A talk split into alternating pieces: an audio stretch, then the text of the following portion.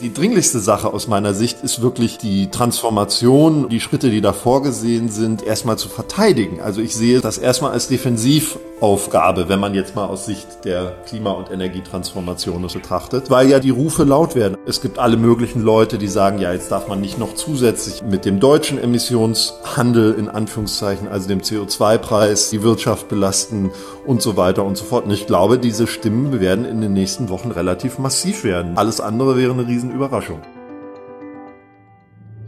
Herzlich willkommen bei Let's Talk Change. In unserer Podcast-Reihe diskutieren wir mit relevanten Entscheidungsträgern, inspirierenden Innovatoren und spannenden Visionären, welche Rolle Technologien, Geschäftsinnovationen, Politik und Medien für den Wandel der Wirtschaft und Gesellschaft in Richtung Nachhaltigkeit haben. Mein Name ist Doreen Riedentiet und ich freue mich ganz besonders auf meinen heutigen Gast, Jakob Schland. Jakob ist ein erfahrener Energiejournalist und leitet aktuell eines der einflussreichsten Formate des deutschen Energiejournalismus, nämlich den Background Energie und Klima beim Tagesspiegel. Jakob und ich werden heute über die Auswirkungen der aktuellen Corona-Krise auf die Energiewirtschaft sprechen. Ja, was bedeutet das für die Energiewende, für den Klimawandel, aber auch für den Journalismus selber? All das erfahrt ihr in unserem Podcast. Aber bevor wir tief in die Themen Energie und Klima und Corona einsteigen, Jakob, vielleicht kannst du dich einmal kurz selber vorstellen. Wer bist du? Wer ist die Person Jakob Schlamm? Was treibt dich an? Warum sind dir die Themen auch so wichtig, auch jetzt gerade in dieser Krise? Ja, also mein Name ist Jakob Schland, ich bin 41 und eigentlich ganz klassischer Journalist. Ich bin, muss ich zugeben, zum Energiebereich mehr zufällig gekommen. Also Wirtschaft war ganz klar schon im Volontariat ein Schwerpunkt von mir, hat mich wahnsinnig interessiert. Bin da auch einigermaßen ausgebildet vom Studium her und ich war dann in der Wirtschaftsredaktion bei der Berliner Zeitung, die damals wirklich eine ganz, ganz großartige Zeitung aus meiner Sicht war und hatte dann auf Auto gehofft oder sowas, was irgendwie so ein bisschen greifbarer ist. Das merke ich bei vielen jungen Journalisten auch, dass sie sich eigentlich mit diesem eher abstrakteren, schwerer zu greifbaren, ohne richtiges Konsumgut ausgestatteten Sektor bisschen schwer tun. Hat sich natürlich durch die Klimadebatte auch wieder geändert, aber so Energiewirtschaft eben.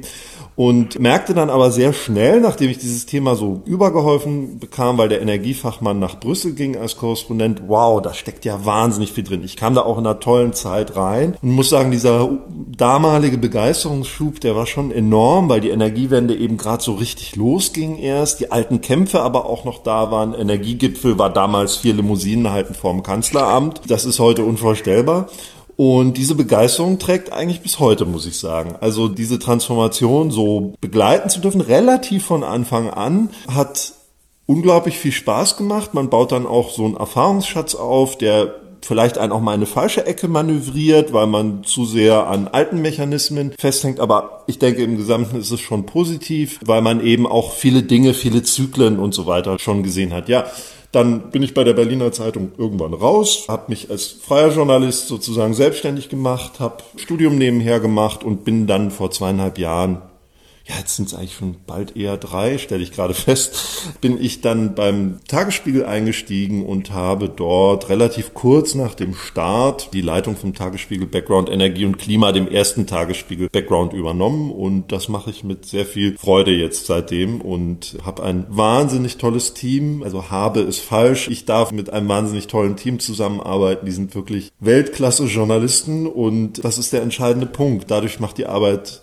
Spaß, dadurch kann man ein gutes Produkt machen und ja, hoffentlich in dem Themenbereich ein bisschen zu einer hochqualitativen Berichterstattung beitragen. Genau, ich wollte auch gerade auf dein Team hinaus. Ich kenne auch einige in deinem Team und finde auch, dass ihr eine Wahnsinnskompetenz dort habt auch eine Wahnsinnsmotivation in dem Team. Wie macht ihr das denn gerade? Also wie hat euch das als Team beziehungsweise in eurer Arbeitsweise beeinflusst, die Krise? Wie ist das mit, was uns natürlich auch alle brennend interessiert, woher kriegt ihr eure Informationen? Natürlich Telefon und E-Mails und so weiter wahrscheinlich, aber diese ganzen persönlichen Kontakte, die sind ja gerade sehr eingeschränkt. Also wie arbeitet ihr gerade? Was hat die Krise mit euch gemacht? Ja, also erstmal sind wir relativ früh ins Homeoffice gewechselt und hatten das auch ziemlich gut vorbereitet. Ich, wie man auf Twitter so hin und wieder mal mitbekommen hat, hat mich das Thema ja ziemlich früh beschäftigt, auch weil es in meinem persönlichen Umfeld eben wirklich Hochrisikopersonen gibt. Wir hatten da also relativ früh einen ganz guten Blick drauf, was da draus werden kann und waren dann eigentlich sehr gut vorbereitet, hatten alles technisch durchprobiert und so weiter. Und natürlich ist es technisch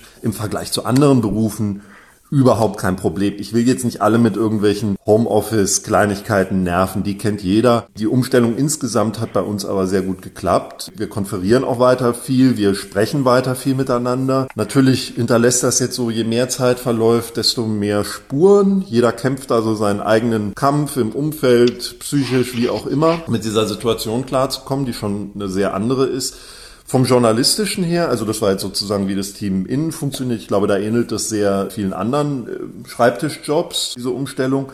Nach außen, ja, ehrlich gesagt, Doreen, also im Moment fällt es mir schwer, das zu beurteilen, weil wir gerade an so einem Flexionspunkt irgendwie sind. Also wir haben da schon relativ früh drüber gesprochen, ja, was machen wir eigentlich, wenn uns die Themen ausgehen? Und jetzt am Anfang gab es einfach noch sehr, sehr viel diesen Ersteinschlag von Corona zu verarbeiten sozusagen. Was macht es mit den Energiemärkten? Was macht es mit den Lieferketten bei Wind? Wie stellen sich die Stromnetze auf eine Corona-Attacke in ihrer Leitwarte ein und so weiter? Also es sprühte eigentlich vor Themen.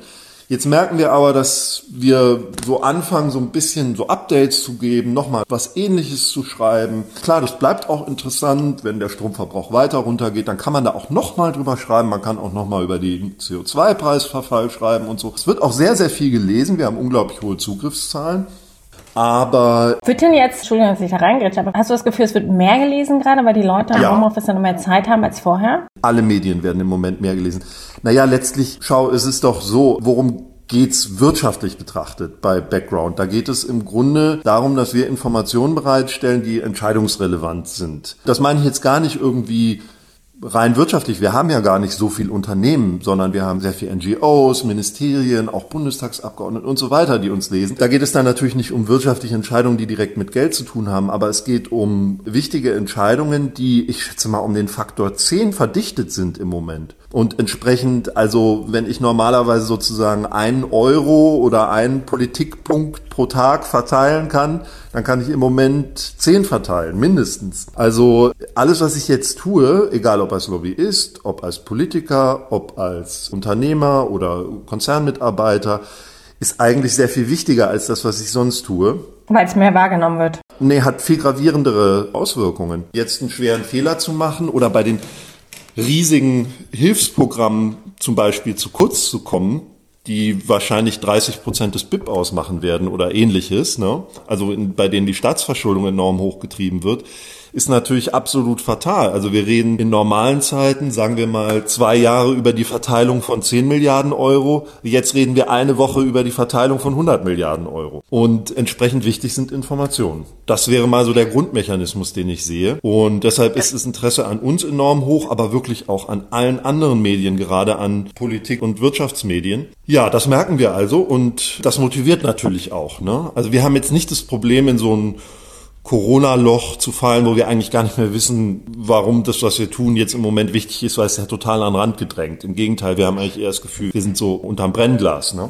Genau, also im Prinzip mehr Informationen, weil wahrscheinlich auch alle das Bedürfnis haben, jetzt natürlich auch zu kommunizieren und ihre aktuellen Entwicklungen beziehungsweise auch Entscheidungen dann wahrscheinlich kundzutun. Aber wie entscheidet ihr denn dann? Weil, also ich kann mir schon gut vorstellen, ich bin ja auch lange genug in der Energiewirtschaft tätig. Es ist eine Masse an Informationen, ja. Das, was du auch gerade genannt hast, da spielt die Sicherheit eine Rolle, dann der Ausbau erneuerbarer Energien, die Klimaziele, CO2, Ölpreis und so weiter. Das stürzt ja gerade wirklich auch auf uns ein. Dann kommen noch hinzu die Startup-Pakete, da sind ja auch die ganzen Cleantech-Startups mit involviert, die sehr investitionsintensiv sind, gerade auch am Anfang. Wie entscheidet ihr dann da, welche Themen sind jetzt wichtig? Die Mailbox ist deutlich leerer als sonst. Man hat so das Gefühl, so dieses normale seine Agenda runterarbeiten aus Sicht der Politik, aus Sicht der Lobbyisten und so weiter ist eigentlich eher deutlich reduziert. Wir kommen eigentlich mit unserem normalen Themenbewertungs- und Abarbeitungsmechanismus, der funktioniert nach wie vor sehr gut. Ich würde den mal so spontan in drei Teile teilen. Also auf der einen Seite gibt es sozusagen eine allgemeine Agenda, die besteht einfach daraus, die Agenturlage zu checken und die Großwetterlage, andere Medien sich anzugucken, die Publikumspresse, da eben zu gucken, dass man die ganz großen Themen nicht verpasst. Das bietet mal so eine erste Orientierung. Dann eben das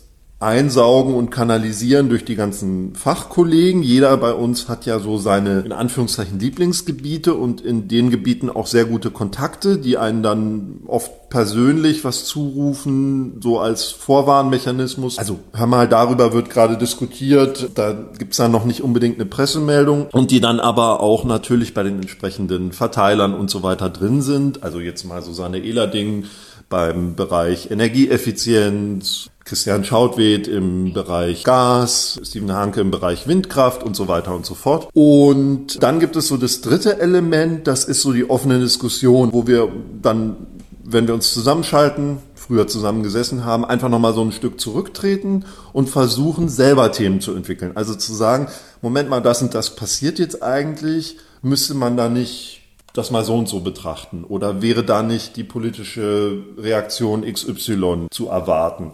Mensch, die CSU in Bayern hat ja jetzt gerade wahnsinnig schlecht abgeschnitten. Die müssten doch jetzt eigentlich in der Energiepolitik umsteuern. Da gibt's aber noch kein Papier. Lass uns doch mal bei den entsprechenden CSU-Politikern fragen, ob die nicht an einer Gegenstrategie zu den Grünen arbeiten im Moment. Wir wollen ja keine Politik machen. Also Journalisten sind nicht dazu da, irgendwie politische Agenden selbst zu entwerfen und aufzusetzen und dann so zu tun, als ob andere das hätten. Aber doch vorzuhorchen und so ein bisschen zu antizipieren. Und diese drei Elemente, sage ich mal, die funktionieren eigentlich jetzt in Corona sehr, sehr gut. Ist halt fast monothematisch sozusagen im Augenblick, aber wie wir das abarbeiten, daran hat sich eigentlich wenig geändert und das leitet uns im Augenblick, das funktioniert und ermöglicht uns ein ganz gutes Arbeiten. Man muss ja sagen, so massiv wie die drei anderen Backgrounds stehen wir auch nicht im Fokus. Ne? Also Mobilität, der Mobilitäts-Background hat mit einem völligen Zusammenbruch seiner, in Anführungszeichen, Branche zu kämpfen. Fluglinien und so weiter, da ist die Frage, ja. wie viel gibt es ja. da in drei Monaten überhaupt noch? Ne? Das ja. ist bei Energiekonzernen nicht so. Der hm. Digitalisierung ist ähnlich massiv, Homeoffice, digitale Infrastruktur so wichtig wie nie und über einen Background Gesundheit brauchen wir gar nicht zu reden. Also die stehen ja sowas von im Feuer. Ja, ja, klar. Aber jetzt nochmal, weil du auch meintest, ihr seid sehr monothematisch gerade unterwegs, aber es ist doch eigentlich gar nicht so monothematisch, wenn man bedenkt, welche Auswirkungen oder auf welche verschiedenen Bereiche ja auch die Auswirkungen stattfinden. Ich meine, da sind die, wie gesagt, kritische Infrastrukturen, Themen, Sicherheit, Wind, Solar, Digitalisierung, die Netze und so weiter. Das ist da schon sehr breit gefächert, oder? Ja, da habe ich mich vielleicht falsch ausgedrückt. Total. Es ist super breit gefächert. Es hat im Grunde Auswirkungen auf, das kann man schon so sagen, alles. Man wird auch über alles anders reden als vorher. Es wird ein Vorher und Nachher geben, wie es es nur selten gibt. Ganz allgemein auf die gesamte Gesellschaft gesprochen. Ja, ich kenne das aus von, von 9-11. Da gab es auch ein, es gibt immer ein Vor und ein Danach. Und die konkreten Auswirkungen von 9-11, das hat uns alle psychisch sehr erwischt. Es sind natürlich auch viele Menschen gestorben. Ja. Aber im Grunde die Auswirkungen auf unsere konkreten Strukturen und auf unser tägliches Leben, bis auf das man sich eben angegriffen gefühlt hat, waren eigentlich viel geringer. Ne? Also monothematisch war so gemeint, der Ausgangspunkt ist halt oft oder jetzt in der Regel Corona. Dass sich das dann natürlich unendlich auffächert und ganz unterschiedliche Auswirkungen hat und alle ganz viele Einzelbereiche auch betrifft, ist klar, natürlich. Aber jetzt gehen wir mal direkt in die Themen rein auch. Wir haben ja, wie du auch schon erwähnt hast, klar, es droht eine absolute wirtschaftliche Krise. Die Frage ist jetzt aktuell nur noch, wie groß ist sie? Ja, je länger wir einen Shutdown haben, umso größer wahrscheinlich. Da gibt es verschiedene Annahmen. Aber das ist gar nicht so sehr, da will ich gar nicht so sehr hinaus drauf, wie du jetzt die Krise bewertest, sondern wie wird es die Energiewirtschaft treffen? ja. Also wie stark hat es Sie jetzt schon getroffen und was passiert jetzt in den nächsten Monaten aus deiner Sicht und aus all den Informationen, die du jetzt auch gewonnen hast in den letzten Wochen? Also ich glaube, ganz kurz muss man tatsächlich über die Bewertung von Corona reden, weil das ist auch etwas, was mich wirklich im Moment etwas stört. Also nicht nur in der Energiewirtschaft, sondern insgesamt man kann schlicht und ergreifend noch nicht absehen, wie lange diese Krise, die Shutdowns, die Gegenmaßnahmen anhalten und notwendig sind. Und davon hängt nun mal einfach sehr, sehr viel ab. Es macht einen Riesenunterschied, ob wir, sagen wir mal, sechs Monate oder sechs Wochen diese Gegenmaßnahmen in der Massivität aufrechterhalten müssen. Und das kann man einfach noch nicht gut sagen. Was wiederum Folgendes bedeutet, dass man im Augenblick in einer Situation in jeder Branche sich bewegt, in der die Unsicherheit einfach enorm ist. Und die Forscher, die Virologen und Epidemiologen haben eben bei vielen Fragen noch keine gute Antwort. Und diese Antworten sind entscheidend für die Frage, wie die politische und gesellschaftliche Reaktion aussieht. Jetzt gerade im Moment dieser Tage sieht es aus, als ob die Gegenmaßnahmen der Lockdown, Shutdown doch einen relativ starken Effekt hat, was so gerade dieser Tage etwas mit ganz großer Vorsicht in Aussicht stellt, dass das vielleicht noch einige Wochen, vielleicht wenige Monate noch so weitergehen wird und man dann zumindest lockern kann.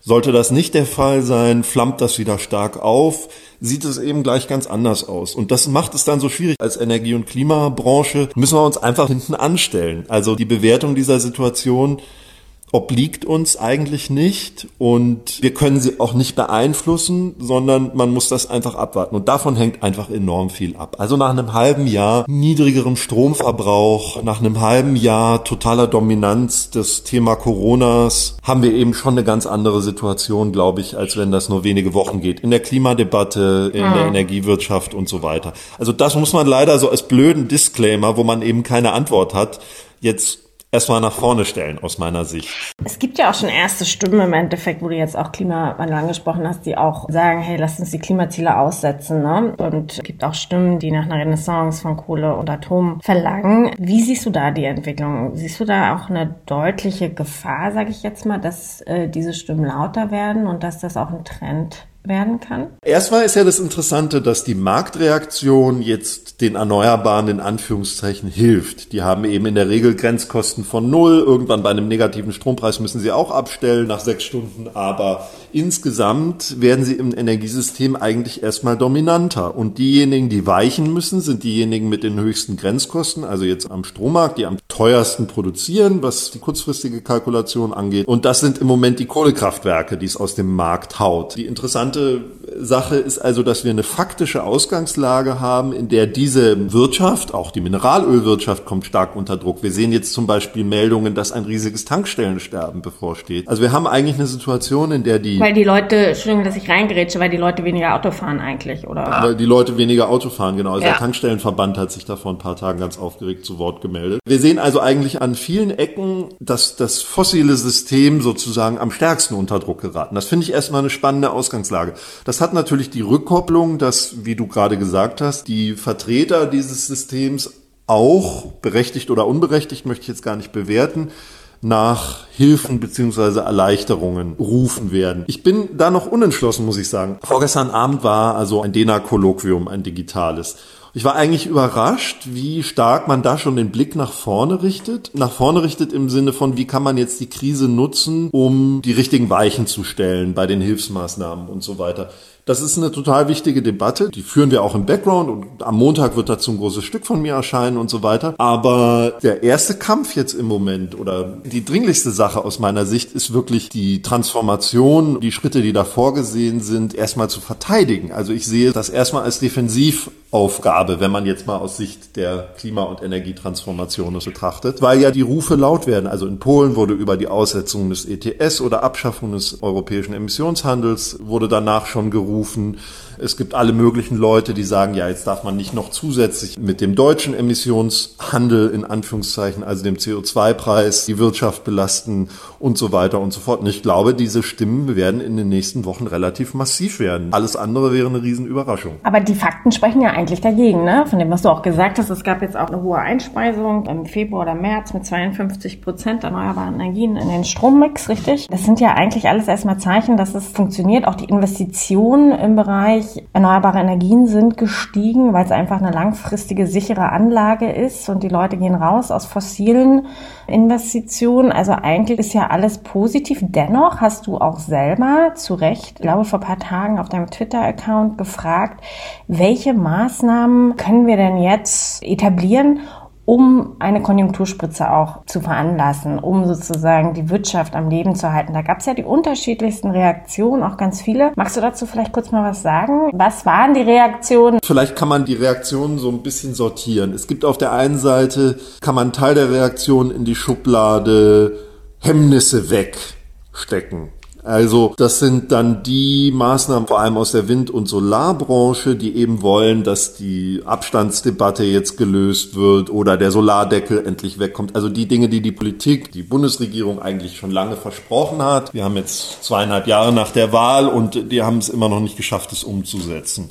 Da würde man natürlich eine gewisse Energie sozusagen freisetzen, ne? eine Investitionsbereitschaft, die da ist, ausschöpfen, wenn man diese Hemmnisse entfernt. Die zweite Reaktionsschublade sind vielleicht die langfristigen Weichenstellungen struktureller Art, also beispielsweise jetzt, gut, das ist jetzt Verkehrssektor, aber mehr Radwege bauen, Verkehr auf die Schiene verlagern und so weiter. Da kann man natürlich viel Geld ausgeben, das kann man aber nicht von heute auf morgen ausgeben. Also die Planung für große Verkehrsprojekte weiß jeder, die Zyklen sind nun mal sehr lang.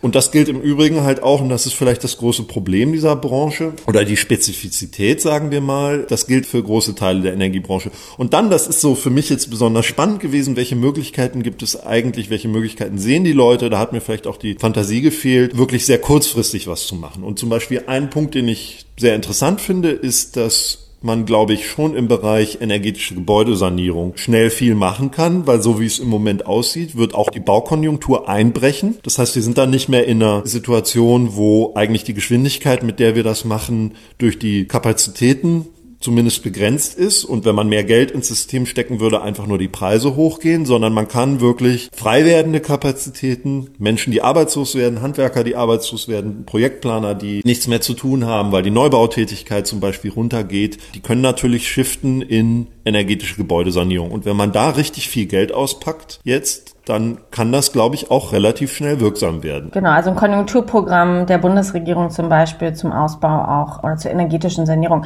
Was ist denn mit dem Solardeckel? Ich meine, das ist ja auch so ein Thema, was eigentlich ähm, überflüssig ist, oder? Als Konjunkturspritze. Ja, auf jeden Fall. Also ich meine, ich will da jetzt nicht zu groß Partei ergreifen, aber ich meine, es ist eigentlich ein Witz. Also die Abmachung ist doch schon lange da und es wird halt als Faustpfand in dieser Abstandsdebatte verwendet. Man hat schon fast gar keine Lust mehr, sich damit zu beschäftigen, weil so absurd ist. Kaugummi ist längst nicht so zäh wie diese Sache. Und ja, natürlich muss der Solardeckel weg und man könnte sicher auch mit Förderprogrammen, mit regulatorischen Hemmnissen, die man im Bereich Heimspeicher, die man im Bereich kleine Solaranlagen wegräumt, einfach nochmal einen Push geben. Und der würde, glaube ich, auch relativ unmittelbar wirksam werden. Mhm. Also im Prinzip dort ansetzen, wo auch die kleinen Betriebe und so weiter, auch der Mittelstand betroffen ist und den Menschen was in die Hand geben, wo sie dann auch weitermachen können. Weil ich denke mal, dass natürlich die Bereitschaft, jetzt groß Geld in die Hand zu nehmen von Hausbesitzern, erstmal gedämmt ist, ne, wegen der Krise, weil alle werden jetzt erstmal ihr Geld zusammenhalten. Aber da muss natürlich viel passieren, ja. Ja und nein. Also bei anderen Leuten läuft im Augenblick das Konto voll. Also wenn man Beamter ist und ein festes Gehalt bekommt und auf einmal nichts mehr für Urlaub und Essen gehen und so weiter. Das ist klar, das ist eine in Anführungszeichen Luxusdebatte. Das sind Leute, denen es relativ gut geht. So schon, vielleicht 30 Prozent der Bevölkerung oder so, die obere Mittelschicht. Das ist ja auch das Riesenproblem. Die Leute geben ja einfach für bestimmte Dinge im Augenblick kein Geld mehr aus. Und das wird ja unsere Wirtschaft auch so in Mitleidenschaft ziehen. Ich glaube, dass bei einem Teil der Gesellschaft, der vielleicht nicht eh schon wenig verdient und jetzt auf Kurz arbeiten muss, für den die Situation natürlich katastrophal ist, aber für andere ist es auch so, dass das Konto voll läuft. Ja, stimmt, die geben es nicht mehr aus und dann kann man danach gut in eine Solaranlage oder in einen Solarspeicher investieren oder in ein E-Auto. Ja, also ich bin überhaupt kein wohlhabender Mensch, aber bei mir persönlich, ich koche jeden Tag, ich reise nicht mehr, alle Urlaube für dieses Jahr sind abgesagt. Erstmal ist meine Situation beim Tagesspiegel sicher. Also bei mir ist mehr Geld am Ende des Monats übrig und zwar nicht zu knapp, ehrlich gesagt. Ne? Ja, schön. Es gibt ja aktuell viele Stimmen, die sagen auch, wir haben ja unheimlich schnell agiert. Die Corona-Krise zeigt, dass wir schnell Maßnahmen einführen können, um Krisen zu bewältigen. Und das können wir doch jetzt auch in der Klimakrise anwenden. Demgegenüber stehst du ja auch sehr differenziert. Kannst du das vielleicht mal ein bisschen erläutern, warum du das vielleicht nicht ganz so siehst? Man muss aufpassen, nicht in ein zynisches Aufrechnen hineinzugelangen. Also wenn man das den Leuten ins Gesicht knallt, Corona-Krise ist gleich Klimakrise, dann setzt das, glaube ich, Abwehrreaktionen frei, weil die Menschen auch spüren, teilweise wissen, je intensiver sie sich damit beschäftigen, dann geht das Spüren in Wissen über, dass die Parallelen nicht unbedingt tragen. Es ist eben leider so, dass die Corona-Krise ganz, ganz objektiv betrachtet sehr, sehr schnelles, sehr massives Handeln notwendig gemacht hat. Und bei der Klimakrise kann man eben leider morgen nachholen, was man heute versäumt hat. Man kann nicht in zehn Jahren nachholen, was man heute versäumt hat, aber man kann es morgen nachholen. Und diesen Handlungsdruck wird man nie haben. Zudem ist die Attribution schwierig. Habe ich nur vergessen, den Damm zu bauen oder ist wirklich der Anstieg des Meeresspiegels das Problem über Jahrzehnte? Ist das noch Wetter oder ist das schon Klima? Man wird auch nie so genau wie bei Corona sagen können, Mensch, da sind jetzt so und so viele Menschen konkret daran gestorben. Und insofern, glaube ich, muss man wirklich mit allzu drastischen, plakativen Vergleichen sehr, sehr aufpassen. Gleichzeitig sehe ich einen Lerneffekt, auf den man sich ganz ohne überhaupt was zu sagen, eigentlich meiner Meinung nach fast schon verlassen kann. Die Menschen werden allgemein eine stärkere Sensibilität dafür entwickeln, dass Vorsorge wichtig ist. Also Jetzt im Bereich Corona hätte man mit den Chinesen mal über ihre Wet Markets strenger sprechen müssen. Man hätte darüber nachdenken müssen, wie man bei so einer Situation, wie sie sich dann entwickelt hat in Wuhan, die Flüge einschränkt oder zumindest die Flugpassagiere kontrolliert. Man hätte nochmal nach der Ausstattung des RKI und den Strategien fragen müssen. Also wir merken ja eigentlich als Gesellschaft sehr deutlich, dass Vorsorge, wie sie zum Beispiel die Südkoreaner und Taiwan viel besser getroffen haben, sich dann unglaublich auszahlt. Und dieser Lerneffekt, da muss man gar nicht groß drauf rumreiten und krude Parallelen zur Corona-Krise finden. Der wird auch so da sein. Davon bin ich wirklich überzeugt. Super. Es ist schon fast ein richtig guter Abschluss für unseren Podcast. Aber ich hätte dann dennoch eine allerletzte Frage, Jakob. Und zwar, was wünschst du dir für die nächsten Wochen? Also wie denkst du, wird sich das weiterentwickeln? Auch für euch als Team? Hast du da auch noch einen Appell vielleicht an Unternehmen oder an die Politik, die euch mit Informationen doch bestücken sollen? Sollten, wenn was ist? Also wie siehst du so die nächsten Wochen? Ja, also wie schon gesagt, ich glaube, es hängt wirklich sehr, sehr viel davon ab, wie sich auf epidemiologischer Ebene diese Krise weiterentwickelt. Das kann relativ unterschiedlich ausfallen. Mit Appellen tue ich mich als Journalist schwer, sehe ich jetzt nicht so als meinen Job, aber du hast äh, sehr konkret gesagt, Informationen. Ich fühle mich eigentlich im Augenblick relativ gut informiert. Es ist nicht so, dass die Quellen dicht machen. Klar, man dringt jetzt schwerer durch, manchmal mit einer Anfrage, man stellt sich so ein bisschen hinten an, aber ich finde eigentlich im Augenblick werden die Debatten gut geführt. Es gibt diesen Balanceakt zwischen Plakativität, die dann auch leicht in Zynismus überschlagen kann und einem klugen Nachdenken über die richtigen Schritte, die man jetzt tatsächlich schon treffen kann. Aber die Balance finde ich eigentlich im Augenblick ganz gut.